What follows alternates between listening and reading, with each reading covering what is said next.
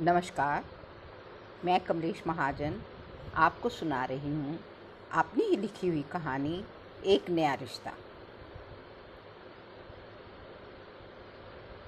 रिया ने अपना बैग उठाया, दरवाज़ा बंद किया और लिफ्ट के पास आके खड़ी हो गई। उसके पीछे पीछे ही उनके पड़ोसी शर्मा अंकल जी भी आ गए। उन्होंने रिया को बैग के साथ देखा तो पूछ लिया कहीं जा रहे हो? रिया ने भी यही कहा। हाँ अंकल जी, घर जा रही हूँ। लंबी छुट्टियाँ हैं ना लॉकडाउन की। अरे, बेटे, तुम्हें पता नहीं, तुमने शायद न्यूज़ नहीं देखे। आज से लॉकडाउन है। ना बस है, ना प्लेन है, ना ट्रेन है। बाहर तो कर्फ्यू लगा हुआ है, कैसे जाओगी? रिया को सुनकर बड़ा अफसोस हुआ, और झुंझुलाते हुए वापस अपने फ्लैट में आ गई। सामान रखा, जूता उतारा, टीवी ऑन करके बेड पर बैठ गई। बड़ा दुख हुआ। इतने दिनों बाद घर जा रही थी, और लंबी छुट्टियाँ मनाने का और भी खुशी हो रही थी। मम्मी को फ़ोन किया, पापा से बात की, भैया से बात की, और रो रो कर बताया कि अब मैं इतने दिन यहाँ अकेले कैसे रहूँगी। पर ये था सबकी मजबूरी जो जहाँ जहाँ था वहीं वहीं रह गया। वही सोचते सोचते सो गई।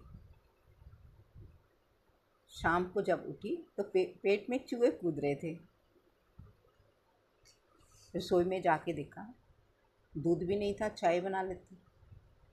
अच्छा स्नैक से काम चला लेती। हूँ तो स्नैक डाले साथ में कोल्ड ड्रिंक ली और अपनी भूख मिटाने की कोशिश की। रात को फिर वही हाल हुआ और जुगाड़ किया कुछ ना कुछ। दूसरे दिन भी जुगाड़ किया। दिन इतने लंबे थे कि बीत नहीं रहा था। फ़ोन भी कर लिया, मम्मी को, पापा को, भैया को फ्रेंड्स को भी कर लिया कि मैं फंस गई, अब मैं क्या करूँ। और इस मुश्किल समय में सब फंसे हुए थे। दूसरा दिन भी बीत गया, घर में ज़्यादा खाने का सामान नहीं था। तीसरे दिन लॉकडाउन में दो घंटे की सबको छूट मिल गई तो वो भी गाड़ी लेके फटाफट बाज़ार की ओर भागी। जैसे ही सोसाइटी के गेट पर पहुँची, शर्मा अंकल जी गेट पर ही खड़े थे। उन्होंने रिया से पूछा, आप मार्केट जा रहे हो? ये मेरे लिए दवाई लेते आना, प्लीज़। ये मुझे बाहर नहीं जाने दे रहे। रिया ने पैसे और दवाई लेते हुआ कोई बात नहीं, अंकल जी, मैं ज़रूर लेके आऊँगी। उन्होंने पैसे और दवाई की पर्ची भी ले ली। सबसे पहले वो मेडिकल स्टोर गई। अंकल जी के लिए दवाइयाँ खरीदी। फिर वहाँ से मदर डेरी गई। वहाँ से उसने अपने घर के लिए 21 दिन का पूरा राशन पानी खरीद लिया। और साथ में अंकल जी का पर्ची पर लिखा हुआ सामान भी खरीद लिया जैसे वो घर आई, अंकल जी का सामान, उनके दरवाजे के आगे रख दिया, साथ ही बचे हुए पैसे रख दिए और बिल रख दिया और बैल बजा जैसे अंकल जी आए, उन्होंने अपना सामान उठाया और रिया को धन्यवाद कहा। रिया ने भी कहा, कोई बात नहीं अंकल जी आप किसी चीज़ की ज़रूरत होगी तो मुझे बता देना, मैं आपका काम कर दूँगी। ठीक है। ऐसे अंकल जी ने गर्दन हिलाई और अपना दरवाज़ा बंद कर लिया। रिया भी घर आके अपना सामान रखा और फिर टीवी चला के बैठ गई। फ़ोन किया, मम्मी से बात की, मम्मी ये ये सामान लेके आई हूँ। और न्यूज़ देख के मन भरने लगा, इतने लंबे दिन हो रहे हैं, क्या करें, कैसे बताएँ? जैसे ही उसने सोचा कि देखो मैं, मेरे को आस पड़ोस में पता ही नहीं कौन रहता है, मैं इतने टाइम से इधर रह रही हूँ। फिर भी उसने अपने दिल को अच्छी तरह बताने के लिए कोशिश की। जैसे ही उसने दूसरे दिन उसको कुछ अच्छा खाने के लिए किया तो उसने सोचा क्या बनाया जाए जो पेट भर के खाया जाए और तृष्णा भी ख़त्म हो जाए? अच्छा अच्छा राजमा चावल बनाते हम्म, हम्म, हम्म, नहीं नहीं नहीं इतनी लंबी सब्ज़ी कौन बनाएगा कौन मेहनत करेगा इतनी मैगी बना लेते नहीं नहीं नहीं नहीं राजमा चावल ही बनाती हूँ उसने रावण राजमा चावल बनाए और साथ वाले अंकल जी को फ़ोन कर दिया अंकल जी आज लंच आप मेरे साथ ही करेंगे। तो अंकल जी ने कहा, अरे लॉकडाउन में कैसे करेंगे? उसने कहा, नहीं, आज हम दूरी बना के रहेंगे, लेकिन इकट्ठे करेंगे। अंकल जी भी खुश हो गए। कभी बातचीत ही नहीं की, अभी अचानक लंच का न्योता आ गया। ठीक है, दोनों ने उस दिन राजमा चावल का मज़ा लिया। अपने बारे में एक दूसरे को बताया। अंकल जी के दो बेटे हैं, एक दुबई में रहता है, एक बॉम्बे में। और अंकल जी बारी बारी दोनों बच्चों के पास जाते हैं, खूब घूमते हैं। उनको पढ़ने का और लिखने का और घूमने का बहुत शौक़ है। और अपने आप को बिज़ी रखते हैं इस तरह रिया ने भी बताया, अंकल जी, मेरे घर में मम्मी, पापा, मेरा बड़ा भैया, भाभी और एक और भैया छोटा है। बहुत खुश हुए, ऑफ़िस की बातें की और अंकल जी चले गए। अब लंच तो हो गया।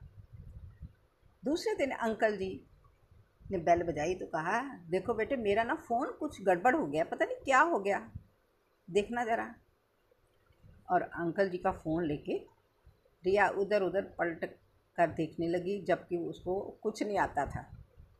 उसने अपने दोस्त को फ़ोन किया कि ऐसे ऐसे फ़ोन ख़राब हुआ है कैसे करूँ? तो उसने बताया कि इसको ये बटन दबाओ, ये बटन दबाओ, ये बटन दबाओ तो फ़ोन जो था पूछ पूछ कर ठीक हो गया। बड़ी खुशी से उसने अंकल जी के घर में जाके दरवाजे से उनको उनका फ़ोन दे दिया और अंकल जी ने बड़े दिल से उनको धन्यवाद कहा। अब शाम की चाय उनकी रोज़ होने लगी इकट्ठे। रोज़। शाम को कभी अंकल जी स्नैक्स बना के ले आते, कभी वो बनाती, लेकिन पीते चाय इकट्ठी। ये उनका रोज़मर्रा का काम हो गया। कभी बालकनी में देखती, हमारे आसपास इतने लोग हैं, हमें पता ही नहीं है।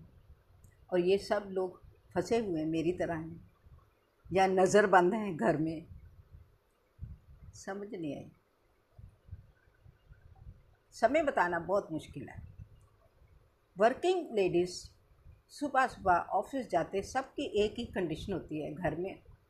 एक हाथ में चाबी, एक हाथ में बैग, और उसी हाथ में फ़ोन और आते हुए भाग भाग के आते हैं। एक हाथ में पर्स है, उसी में कुछ खाने का सामान है, दूसरे हाथ में चाबी भी है और फ़ोन भी है।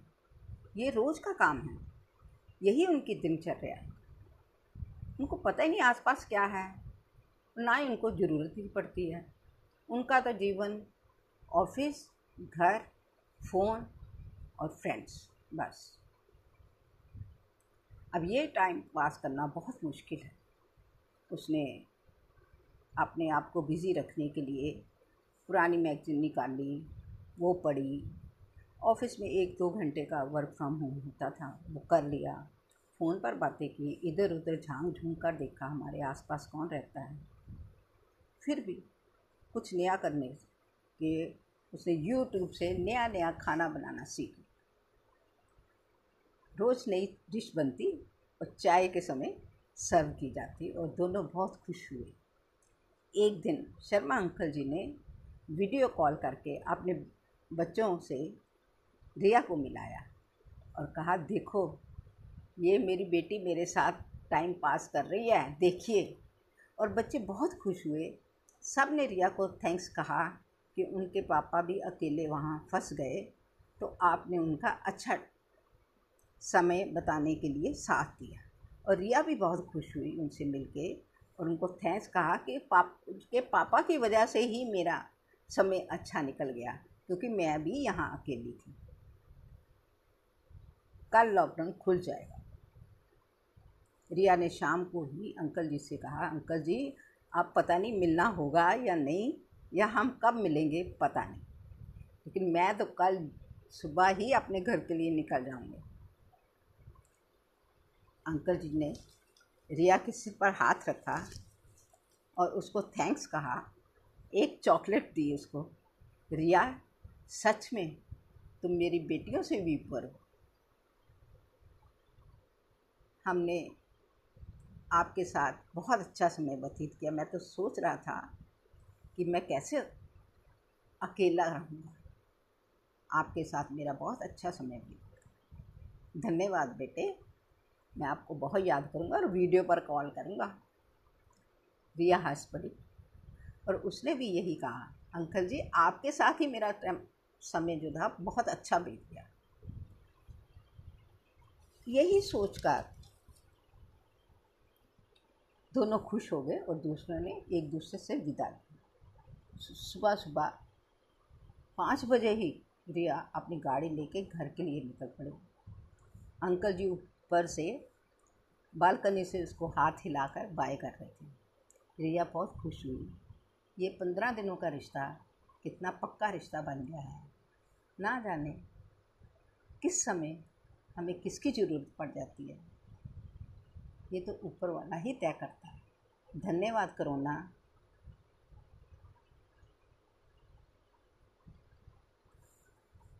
कहिए दोस्तों, कैसी लगी ये कहानी? आपने विचार ज़रूर लिखिए। मैं कमलेश महाजन सुना रही थी आपने ही लिखी हुई कहानी, नए रिश्ते। नमस्कार।